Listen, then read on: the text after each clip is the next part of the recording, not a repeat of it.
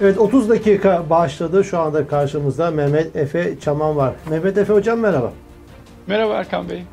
Ee, hocam bugün sizinle iki konuyu konuşmak istiyorum. Ee, birinci konu bu aşı meselesi. Türkiye'ye aşılar geldi ve aşılamalar başlandı. Ee, Erdoğan ve işte Sağlık Kurulu Fahrettin Koca ve MKYK üyeleri AKP grubundan hemen aşılar oldular. Görüntüler bah Devlet Bahçeli aşı oldu. Buradaki öncelik meseleleri tartışmalar oldu. Ee, neden onlar baş Avrupa ülkelerinde böyleydi değildi bunları biraz konuşalım. Ve e, bu aşıyla alakalı e, tabii şu da beraberinde tartışıldı. İyi de kardeşim biz nereden bilelim bunun Alman aşısı mı değil mi olup olmadığını diye itirazlar da var. E, çünkü bir güven problemi var. Ben de biraz önce Twitter'da da bir anket yaptım. Hani Alman aşısı mı değil mi diye. Bunu da yayın ilerleyen dakikalarında açıklayacağım. Bir bunu konuşalım. Bir sıralama, bir iki gerçekten bu aşılandıkları Alman aşısı mı, Çin aşısı mı? Ve arkasından da bugün gelişen, son 24 saat içerisinde gelişen 3 saldırı olayı söz konusu. Bunlardan bir tanesi Yeni Çağ Gazetesi Ankara temsilcisi Orhan Uğuroğlu, Ülke Ocak'ta eski başkanı Afşin Hatipoğlu ve Gelecek Partisi Genel Başkanı Selçuk Özdağ. İşte en son Selçuk Özdağ e, elinde silahlı kişiler tarafından saldırıya uğradı. Kanlar içerisinde arabası neyse tedavi altında. Bunu da konuşacağız. Bütün bunlar ne anlama geliyor. Ama şu aşı meselesinden dilerseniz hocam başlayalım. Evet. Tabii. Birinci konu evet Erdoğan MKYK üyeleriyle birlikte bir kortej halinde hastaneye gitti, aşı vurdurdu. Şimdi buradaki sıralama meselesinde de ister istemez tartışmalar beraberinde geldi. Yani evet e, şu andaki sıralama yani Sağlık Bakanlığı'nın açıkladığı sıralama şu öncelikli sırası. 65 yaş ve üstü ve sağlık çalışanları öncelikli olarak aşılanacak. Halbuki gördük ki MKYK üyeleri de AKP'nin önde gelen isimleri de takır takır takır takır aşılandılar. Ne diyorsunuz bu öncelik meselesinde? Tabii demokratik ülkelerde e, alışık olunmadık sahneler yaşanıyor. Yani şu var bir taraftan e, bazı ülkelerde e, siyasi liderler aşı yaptırıyor. Öncelikli olarak bunun sebebi halkı teşvik, teşvik etmek. Yani aşı konusunda soru işaretleri olan kesimler oluyor. Aşı, aşılara şüphecilikle yaklaşan bir takım halk kesimleri olabiliyor. Bunları aşabilmek için e, liderler özellikle kameralar önünde aşı yaptırabiliyor. Fakat tabii ki bu böyle politikacılar işte e, partide önemli rol oynayan e, bakanlar, bakan yardımcıları, müsteşarlar, işte MKYK üyeleri gibi kortej halinde gidilince e, ortaya sıkıntılı bir görüntü ortaya e, çıkmış oluyor. Yani sanki bir takım imtiyazlı sınıflar var, ayrıcalıklı insanlar var. Bu ayrıcalıklı insanlar diğer insanlardan e, daha değerli e, ve e, onlara öncelik veriliyormuş gibi. Hocam Halbuki, kaldık şöyle bir de durum var sözünüzü kestim. E, Andre Merkel açıklama yaptı. Evet. Sıramı bekliyorum dedi. Ya dedim baktım bu kadın dedim yaşı kaç? 66. Erdoğan'la evet. aynı yaşta Andre Merkel. Ee, Almanya evet. Başbakanı. Ee, İngiltere Başbakanı Johnson da e, şu anda evet. e, 56 yaşındaymış. Ben de diyor sıramı bekliyorum diyor. Öyle evet. aşı maşı vurdurulmamış. Ve Fransız Sağlık Bakanı'nın da açıklaması var Vera'nın. O da sırasını bekliyor. Mesela evet. geçen İngiltere Kraliçesi'nin ve eşinin Filip'in aşılandığı haberini okudum. Hep altında da şu var. İşte yaşı şu olduğundan dolayı 90 küsur yaşındalar. Evet. Aşı sırası geldi ve aşı oldu İngiltere kraliçesi. Evet. Tabii. Aynı şekilde e, Amerika Birleşik Devletleri Başkanı ve Başkan Yardımcısı e, biliyorsunuz Donald Trump ve e, Pence için de aynı şey söz konusu. Onların da yaşı ileri e, ve Joe Biden oldu biliyorsunuz aşı. Joe Biden'ın olmasının e, önemli nedenlerinden bir tanesi de yaşının çok ileri olması. Ama yani biraz önce dikkat et, dikkat çekmek e, istediğim nokta çok önemli. Yani siyasi liderlerin mesela ben sadece Erdoğan olsaydı ve bunu şöyle açıklasaydı yani halkımı Yaşı tutuyor teşvik Erdoğan'ı. Tutuyor. Halkımı da teşvik etmek istiyorum şeklinde yapsaydı kesinlikle bir itiraz etmezdim. Yani hem yaşından dolayı çünkü kendisiyle ilgili veya siyasetiyle ilgili yaptığımız yorumlar bir tarafa yani bir e, yaşlı bir insan olarak ve ülkenin şu anki iyi ya da kötü lideri olarak e, halkını teşvik etmek için aşı yaptırmasını normal kabul ederdim. Fakat bunu AKP'nin merkezi kadrolarının ön planda olan bir takım isimlerin e, aşı olması veya e, bir takım söylentiler var biliyorsunuz. Bir taraftan Çin aşısı var, bir taraftan da Pfizer firmasının e, aşısı var. Pfizer Amerikan menşeli yani Alman e, Almanya'da geliştirilen, Amerika'da lisans verilen aşı. Bu aşının çok efektif olduğu biliniyor. E, diğer taraftan Çin aşısı konusunda çok ciddi e, şaibeler var. E, farklı farklı ülkelerde farklı oranda etkinlik e, saptamaları yapıldı. Yani bu noktada da şeffaflıktan uzak bir görüntü sergiliyor Türkiye. Yani bunlar alt alta konulup hepsine toplu halde bakıldığı zaman ortaya çok çok hoş olmayan bir resim çıktığı tartışmasız. Evet hocam şimdi hani Alman aşısı mı değil mi? Evet al, hani birinci konu e, Erdoğan ve etrafındaki MYK üyelerinin apar topar beraber halinde aşı olmaları bir problem. Ahlaki bir problem. Yani işte evet. biliyorsun Angela Merkel bekliyorum kardeşim ben diyor. İngiltere Başbakanı evet. ben sıramı bekliyorum diyor. Yok öyle diyor. Yani sıra neyse evet. o. Ama bizde böyle olmuyor. Böyle hurra böyle e, oradan evet. bir şey falan. Ama bir de şu anki bahsettiğimiz konuda gerçekten vurdurdukları aşı Alman aşısı mı Çin aşısı mı? Şimdi bir önce ben de sabahtan bir Twitter'da anket hemen düzenlemiştim. %97 Alman aşısı diyor millet. Yani sordum bu Erdoğan ve iktidar ortaklarının hangi aşıyı vurduklarına inanıyorsunuz? Çin aşısı mı Alman? %97 Alman aşısı diyor insanlar. Hani diyecekler ya Twitter anketi ne kadar bilimseldir. Evet bu itirazı da kabul ederim. Ama şöyle bir durum var. Yani biz 80 milyonuz bir, birbirimizi biliriz. Evet. Yani insanımız birbirini bilir. Yani Erdoğan ve civarındaki insanların yani Alman aşısı vurdurduğuna dair çok ciddi insanlarda kanaat var. Ki yani e, Türkiye'ye e, o Pfizer Alman firmasının aşısı girdi. 25 e, bakayım 25 bin doz olarak Cumhuriyet Halk Partisi e, eski milletvekili Hüsnü Bozkurt açıkladı bunu. 25 bin doz. Daha sonra Sağlık Bakanı bunu 50 bin doz olarak daha sonra düzeltti. 50 bin doz girdi. Yani şimdi hadi diyelim ki 50 bin doz. İki kere vurmak zorundasınız. Bu 25 bin kişi için demektir. Yani evet. alelacele paldur küldür Alman aşısını bu kadar az bir miktarı sokmanın alemi ne? Kimin için bunlar? Bu da ister istemez soru işaretleri doğuruyor. Şimdi ben size e, bu işlerin Kanada'da nasıl olduğunu isterseniz biraz anlatayım çok kısa. E, insanlarda da bir karşılaştırabilmek için referans noktası olsun. Belki siz de farklı ülkelerden örnekler verebilirsiniz. Şimdi Kanada'da aynı şekilde bu aşılar peyderpey geliyor. Biliyorsunuz aşıların şu anki merkezi Amerika Birleşik Devletleri Pfizer firması e, bu aşıların üretimini yapıyor. Yani Alman firması geliştirdi aşıları fakat Pfizer firmasında lisans var. Dolayısıyla Pfizer firması üzerinden nakliye yapılıyor. Şimdi Kanada'ya belli sayıda bir aşı geliyor haftalık olarak. Bu gelen aşılar e, Kanada'nın federal birimleri olan provinslerde nüfusa oranlı olarak bu provinslere dağıtılıyor. Bu federal birimlere dağıtılıyor. yani mesela Ontario'ya daha fazla aşı dağıtılıyor. E, ama Nova Scotia'ya veya e, Alberta'ya daha farklı dozda aşı e, dağıtılıyor. Neden? Çünkü nüfusları birbirinden farklı. Ve bu dağıtılan aşılar e, iki hedef gruba yapılıyor. Birinci hedef grup sağlık çalışanları yani frontliner dediğimiz ön cephede bu mücadeleyi yapanlar. Sağlık çalışanları deyince sadece doktorlar yok. Hemşireler var, hasta bakıcıları var, hastaneyi temizleyen insanlar var, ambulans şoförleri var, ambulanslardaki ilk yardım görevlileri var. Yani birçok gruplar var. İkinci hedef grupta 65 e, yaş ve üstü olan insanlar. Dolayısıyla şimdi her şey çok şeffaf. Kaç doz aşı geldiği belirleniyor, biliniyor, kamuoyuyla paylaşılıyor. Kimlere aşı yapıldığı kamuoyuyla her gün paylaşılıyor. Her gün canlı yayında televizyon e, ekranlarında paylaşıyorlar bunları. Federal birimler ve e, federal hükümet.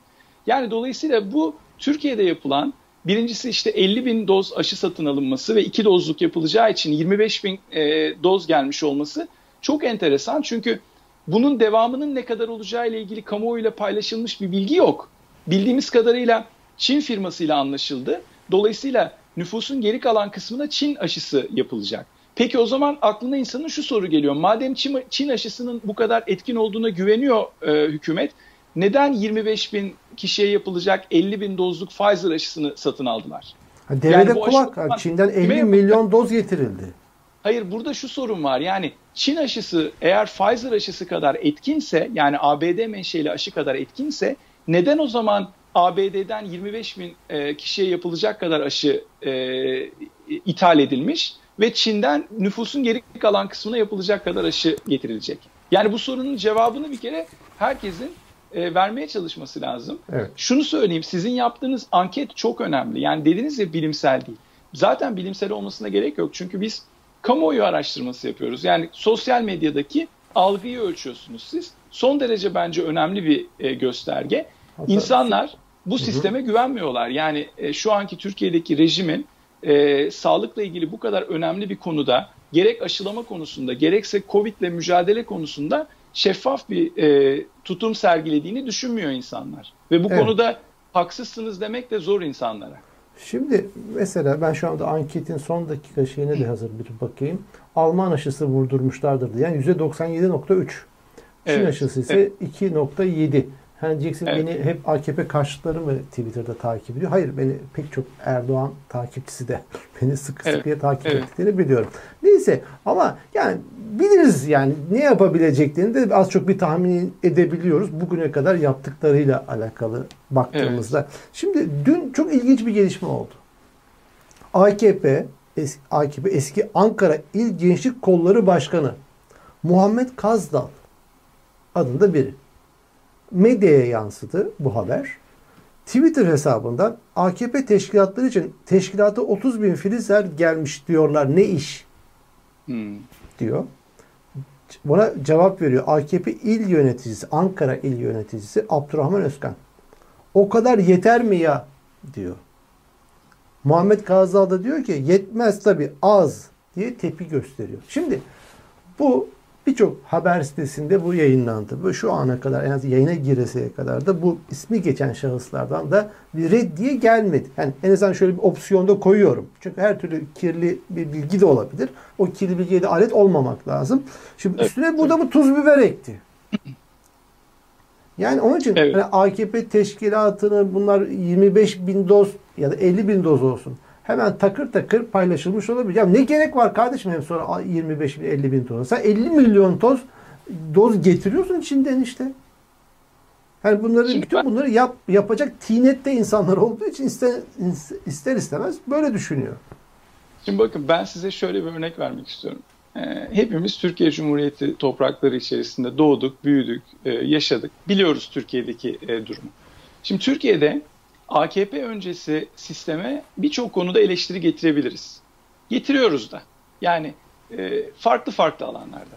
Fakat bir konuda yiğidi öldürüp hakkını teslim etmek gerektiğine inanıyorum. O da aşılama gibi, sağlık gibi konularda e, hiçbir şekilde böyle bir ayrımcılık yapılmadı. Mesela ben hiç şunu duymadım. İşte kızamık aşısı filanca falanca etnik grupların yaşadığı yerlere gönderiliyor, falanca etnik grupların yaşadığı yerlere gönderilmiyor. Ya da e, kaba kulak aşısı veya işte ne bileyim e, çocuk felci aşısı e, mütedeyyin insanlara yapılmıyor. Sadece seküler insanlara yapılıyor. Biz hiç böyle bir şey duymadık. Yani o sistem adaletli olmayan, çok da adaletli olmayan o eski, e, eski Türkiye, Türkiye dedikleri sistem, eski Türkiye sistemi hiçbir zaman kendi çocuklarını, kendi vatandaşlarını sağlıkla ilgili, temel sağlık sorunları ile ilgili konularda ayrımcılığa tabi tutmadı. Yani şunu söylemek lazım. Mesela bütün cumhurbaşkanları devlet hastanelerinde doğdu ya da köydeki evlerinde doğdu.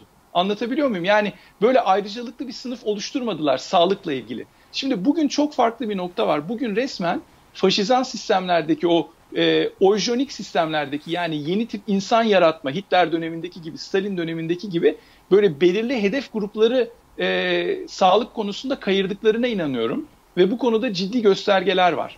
Yani şimdi AKP teşkilatları veya AKP'lilere e, Pfizer aşısı yani iyi aşı diyelim biz buna. İyi aşıyı onlara yapıp ne olduğu belli olmayan Çin aşısını da gariban halka yapmak nasıl bir mantıktır? Yani bu şunu gösteriyor. Devletin sahibi artık halk değil, millet değil. Devletin sahibi bir parti. Bu parti kendi yakın çevresini, yakın teşkilatlarını kayırıyor. Onlara hatta bu kadar yani temel insan hakları ile ve sağlık hakkı ile alakalı çok temel bir meselede bile ayrımcılık yapıp daha iyi muamele yapıyor, daha iyi aşıyı, daha iyi ürünü onlara sunuyor. Şimdi herkesin şapkasını önüne koyup sağlıklı bir şekilde düşünmesi lazım. AKP'li yurttaşların da AKP dışındaki işte MHP'li veya rejime destek veren vatandaşların da sağlıklı bir şekilde değerlendirme yapmaları lazım. Hepinizin çoluğu çocuğu var. Torunu torbası var. Ya düşünün bakın nasıl bir ülkede yaşıyorsunuz hiçbir şeffaflık yok, hiçbir veri akışı yok. Yani sisteme güvenemiyorsunuz. Kendi teşkilatlarındaki insanlar bile kendi sistemlerine güvenemiyorlar. Çünkü biliyorlar ki büyük balığın küçük balığı yediği bir sistem bu. Adaletsiz, yasasız, e, prosedürsüz bir sistem. Evet, evet yani evet. Evet, e, umarım öyle olmasın ama e, yani görünen köy de kılavuz istemiyor. Yani 25 bin doz aşının ve 50 bin doz aşının Türkiye nüfusu açısından devrede kulak diyebileceğimiz ama AKP teşkilatları açısından bir anlam ifade edebileceği rakamsal anlamda bir dozaj niye getirilir? Bunun sorusu hala cevaplanabilmiş değil. Ve bir güvensiz, derin bir güvensizlik var. Neden böyle bir güvensizlik var? Nereden çıkarıyorsunuz kardeşim? Bize niye güvenmiyor? E kardeşim yani yapan bu kadar icraattan sonra yolsuzluklar, hırsızlıklar, ne bileyim her türlü ahlaksızları gördükten sonra bunları da alenen yapıldığını görünce bu kadarcık şey de olur. Yani cık Erkan değil aslında. Bey, Büyük bir şey burada. Bir şey, bir şey söyleyebilir miyim ha. bu arada? Şimdi siz diyorsunuz ya niye 25 bin doz getirildiğini veya işte bakanın iddiasıyla 50 bin doz getirildiğini bilmiyoruz. Aslında bunu hepimiz bal gibi biliyoruz. Tabii. Yani o e, o 50 bin dozun hangi 25 bin ayrıcalıklı vatandaşa yapılacağını bugün hepimiz gayet iyi biliyoruz. Tabii. Yani tabii. devlet devlet erkanı denilen işte parti teşkilatlarından tutun da milletvekillerine, onların ailesine, çoluğuna, çocuğuna, torununa, torbasına yani o, o sayılar hesaplanmıştır. Bir de bu bilinen bir şey, ilan edilen. İlan edilmeyen ayrıcalıklı gelen aşılar da vardır. Yani şimdi biz bu elimizdeki veriyi nasıl olduysa kamuoyuyla paylaşmışlar. Belki bu 50 bin doz değil de 150 bin doz onu da bilemeyiz yani anlatabiliyor muyum? Bu sistemin en önemli özelliği öngörülemezliği ve şeffaflıktan uzak, şey, uzak oluşu. Tabii, tabii tabii. Gizli kapaklı işler yapılmış Aynen öyle. olması. Kapalı kapılar ardında iş pişiriyorlar yani bu. Işin Fakat olması. şey farz edelim ki Çin aşısıydı bu. Ben ihtimal vermiyorum. Evet. Yani Erdoğan'ın, Devlet Bahçeli'nin, o MYK üyelerinin apar topar hepsinin yani sıralamada yeri olmadıkları halde aşı bunun hepsinin Çin aşısı olduğunu farz edersek bunlar ya hakikaten ciddi fedakarlık yapıyorlar da denebilir o zaman. Yani çünkü yani neticede Çin aşısı bu. Yani bir güven problemi var insanda ister istemez. E, göz yaşartıcı bir fedakarlıktır bu o zaman. Hayır şimdi enteresan olan şu. Bakın Çin iki tane aşı üretti. Yani Çin menşeli, Çin lisanslı iki tane aşı var. Diyelim ki A aşısı, B aşısı. A aşısına kendisi ülkesinde lisans vermiş. Çünkü e, başarı oranı çok yüksek. Çin kendi e, 1.6 milyarlık nüfusuna o A aşısını yapıyor. Şimdi Türkiye gibi ülkeler de Çin'den aşı alıyorlar ama A aşısını değil B aşısını alıyorlar. B aşısının lisansı yok. Çünkü e, deney safhası tamamlanmamış henüz. Ve bu aşıyı hangi ülkeler almış biliyor musunuz? Bakın Türkiye gibi, Venezuela gibi, Brezilya gibi ülkeler almış. Yani alan ülkelere baktığınız zaman bir de şöyle bir enteresan olay var. Her alan ülkenin sağlık kurumu kendi e, yani ülkesindeki aşının başarı derecesini yüzde olarak açıklıyor. Türkiye bunu yüzde 90'lı rakamlarda açıklamış. Brezilya bunu yüzde 60'lı rakamlarda açıklamış. Şimdi yani o kadar evet. gayri ciddi bir tablo var ki karşımızda. Abi Türk geninin da, üstünlüğünü doktorları... de lütfen unutmayalım. Türk geninin üstünlüğünü de Tabii, tırnak, yabana tırnak atmayalım. Işte, evet.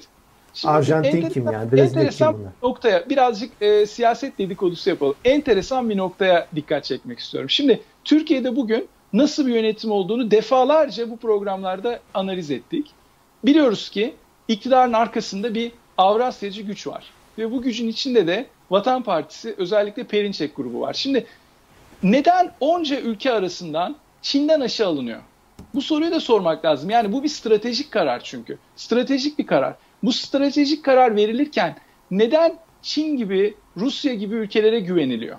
Ben çok merak ediyorum açıkçası. Çünkü İran bile Çin'e ve Rusya'ya güvenmedi. O bile Pfizer aşısı alıyor. Yani o bile batıda üretilen, o beğenmediği, şeytan ilan ettiği batıda üretilen aşıyı satın almak istiyor. Şimdi bizim e, Türkiye gibi ülkelerde gariban otoriteryen diyorum ben bu ülkelere. Hem gariban hem de otoriteryen.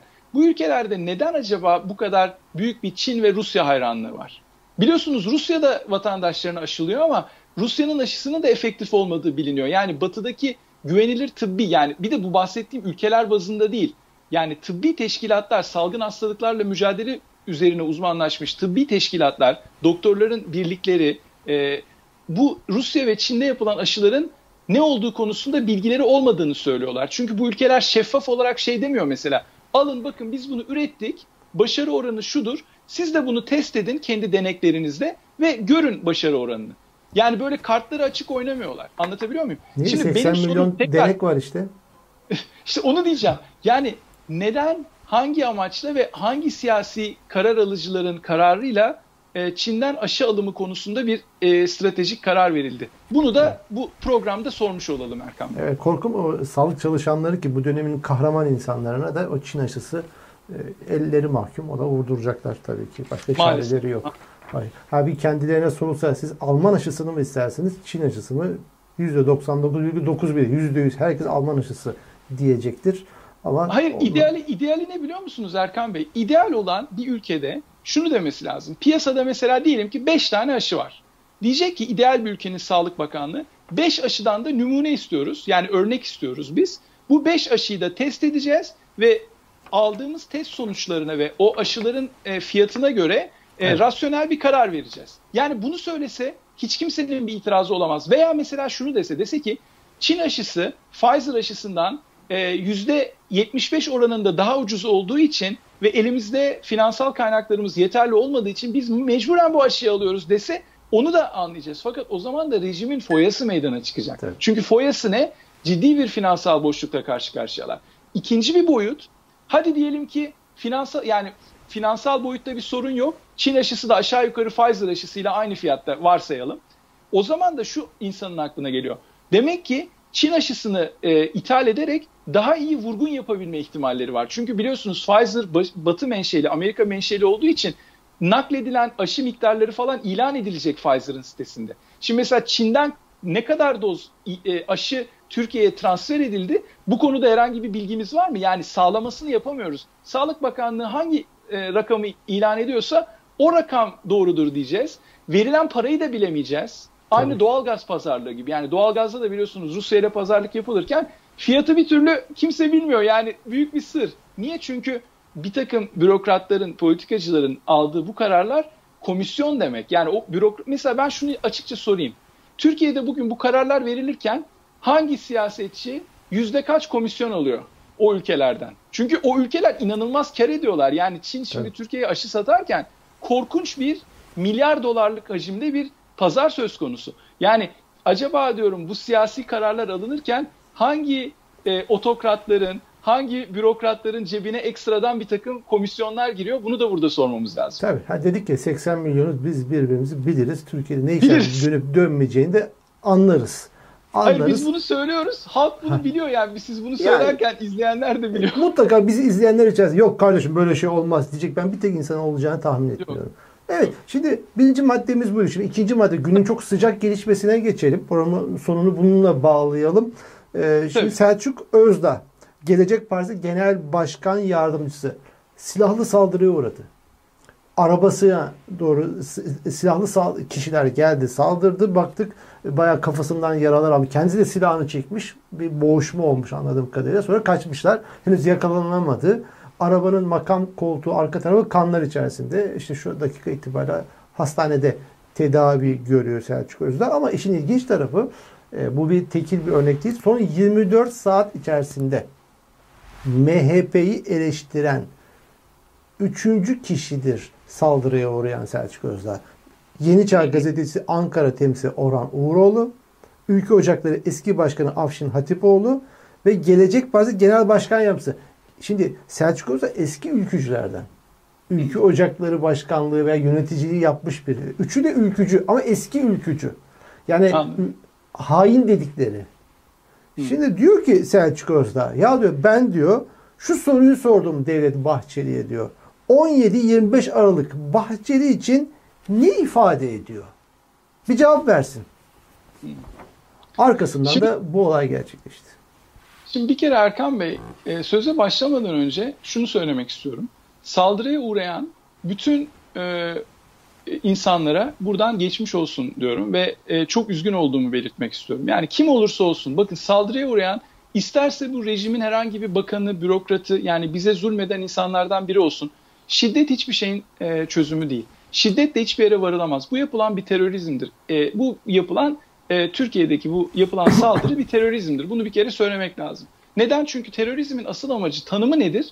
Tanımı fikrini e, veya politikasını beğenmediğimiz insanların e, bu fikrini veya politikasını şiddet yoluyla veya korkutarak yani tehdişle, şiddetle, vandallıkla korkutarak değiştirmeye çalışmak. Bu yapılan açıkça bu. Bunu hepimizin protesto etmesi lazım. İkinci önemli nokta şu. Bakın Türkiye'de rejim flulaştıkça, sis perdesi kalınlaştıkça, e, devletin e, yasama, yürütme, e, yargı erkleri arasındaki güç ayrılığı bozulup e, işte saray hepsini kontrol etmeye başladıkça Türkiye adeta bir savaş yerine, bir iç savaş yerine dönmeye başlıyor. Yavaş yavaş Türkiye şef, şeffaflıktan uzaklaşıyor ve bu çok tehlikeli bir şey. Önemli bir başka nokta şu. Bakın Milliyetçi Hareket Partisi'nin burada varlığını sorgulamamız, ideolojisini sorgulamamız, dünyaya bakış açısını sorgulamamız gerekiyor. Milliyetçi Hareket Partisi gibi bir parti, yani etnik, ırkçı milliyetçilik üzerine dayanan, ötekileştiren, şiddeti e, çok sıklıkla kendi tarihinde kullanmış olan siyasi hareketler veya partiler dünyadaki bütün normal demokrasilerde e, oyun dışı ilan edilir. Yani böyle partilere müsa müsamaha edilmez. Fakat baktığınız zaman Milliyetçi Hareket Partisi ve onun ideolojisinin Türkiye'de son derece e, böyle siyasete uyum sağlamış, hatta merkeze kendisini merkez gibi kabul ettirmiş bir parti olduğunu görüyoruz veya bir hareket olduğunu görüyoruz. Yani insanlar çekinmeden şunu söyleyebiliyorlar. Ben de ülkücüyüm, işte ben de eski ülkücüyüm falan. Yani ülkücülük şu demek bakın neonazilik gibi bir şey. Yani Almanya'da neonazilik neyse veya e, Amerika Birleşik Devletleri'nde beyaz üstünlükçülüğü neyse Milliyetçi Hareket Partisi'nin yapmış olduğu etnik ve ırkçı milliyetçilik de e, aynı kategoride aşırı sağcı, radikal bir e, akımdır. Ve bunu bakın hiçbir ideolojik bağı ol, olmayan bir insan olarak söylüyorum. Yani bir insan sosyal demokrat olabilir, merkez sağcı olabilir, e, mütedeyyin bir insan olabilir. Fakat Milliyetçi Hareket Partisi gibi bir parti dünyanın neresine giderseniz gidin radikal bir partidir. Önemli bir nokta Almanya gibi, Belçika gibi, Avusturya, Avusturya gibi ülkelerde de Milliyetçi Hareket Partisi e, adeta terör listesine girmiş bir parti artık yavaş evet. yavaş. Yani Şimdi hocam, o ülkelerde burada, de tolerans görmüyor. Yani dikkat çeken konu şu. Birkaç konu var bu şimdi bu olaylar. Işte 24 saatte iç 3 tane saldırı, ortak paydaları evet. hepsi bunların eski ülkücü olması ve hepsi bunların MHP'yi ve Bahçeli'yi eleştiriyor olması. Evet. Ortak paydaları ve Ankara'nın göbeğinde güpe gündüz eli silahlı kişiler bir partinin genel başkan yardımcısını öldürmek veya ölüm tehdidi amaçlı saldırabiliyor. Evet. Ortada polis yok. Bakın şu ana kadar şu yayını yaptığımız ana kadar İçişleri Bakanı Süleyman Soylu'dan bir açıklama gelmedi. MHP lideri Devlet Bahçeli'den bir açıklama gelmedi. Cumhurbaşkanı Erdoğan'dan da bir açıklama gelmedi. En azından ya bir geçmiş olsun. Değil mi? Er, Şimdi, Erkan Bey bakın. Çok bu sessizlik yayını düşündürüyor. Bakın Erkan Bey önemli olan nokta burada dikkat etmemiz gereken şu. Bunlar sanki Türkiye'de ilk defa oluyormuş gibi muamele ediyoruz. Halbuki bunlar ilk defa olan olaylar değil. Sadece belki bu e, ismi geçen şahıslara ilk defa böyle bir saldırı yapıldı. Fakat bundan önce son 5 yılda HDP'li e, yerel yöneticilere hatta milletvekillerine, öğrencilere, e, ev kadınlarına, cumartesi annelerine, Kürtlere, e, işte cemaatten olanlara birçok insana bu tip şeyler yapılıyor. Bakın o kadar büyük saldırılar yapıldı ki aklınız hayaliniz almaz. Yani gündüz diyorsunuz gündüz gözüyle milletvekilleri tartaklandı polis tarafından. Gündüz gözüyle insanlar e, siyah transporterlarla kaçırıldılar. İnsanlar bas bas e, ağlıyorlar, bağırıyorlar sosyal medyada. Babamız kaçırıldı diyorlar. E, haber alamıyoruz diyorlar. Bakın Türkiye böyle bir ülke. Yani Türkiye'nin e, gerçeği bu oldu artık Erkan Bey. Çok da fazla hayret etmemek gerektiği kanaatindeyim. Topyekün e, bütün muhalefetin her zaman vurguladığımız nokta yani. Bütün muhalefetin bir araya gelip Türkiye'nin sistemine çeki düzen vermeleri gerekiyor. Yani bu mesele e, tabii ki bu tip e, münferit saldırılar gibi baktığımız saldırıların münferit olmadığını anlamamız lazım. Bunların sistematik olduğunu ve rejimin günden güne daha da radikalleştiğini, daha da şiddete yaklaştığını görmemiz gerekiyor. Evet. Şimdi burada ben hani yayının sonunda da şunu da belirteyim. Davutoğlu'nun e, açıklaması vardı. E, şimdi dedi ki bu konuyla alakalı Türkiye'nin en tanınmış siyasetçilerinden birine FETÖ konusunda en kapsamlı, en ciddi mücadele eden siyasetçiye saldırı olmuşsa siz buna biz buna siyasi terör deriz. Ülkedeki olumlu olumsuz her gelişmeden sorumlu kişi Cumhurbaşkanı Erdoğan'dır. Kendisine açık ve net açıklama bekliyoruz. Saldırıyla ilgili e, bugün bir açıklama bekliyoruz dedi. Şimdi burada bir zavallılığın altını çizmek istiyorum. Şimdi burada en tanınmış siyasetçilerinden Türkiye'nin ve FETÖ ile en çok mücadele eden siyasetçilerinden birine yapıldı bu diyor.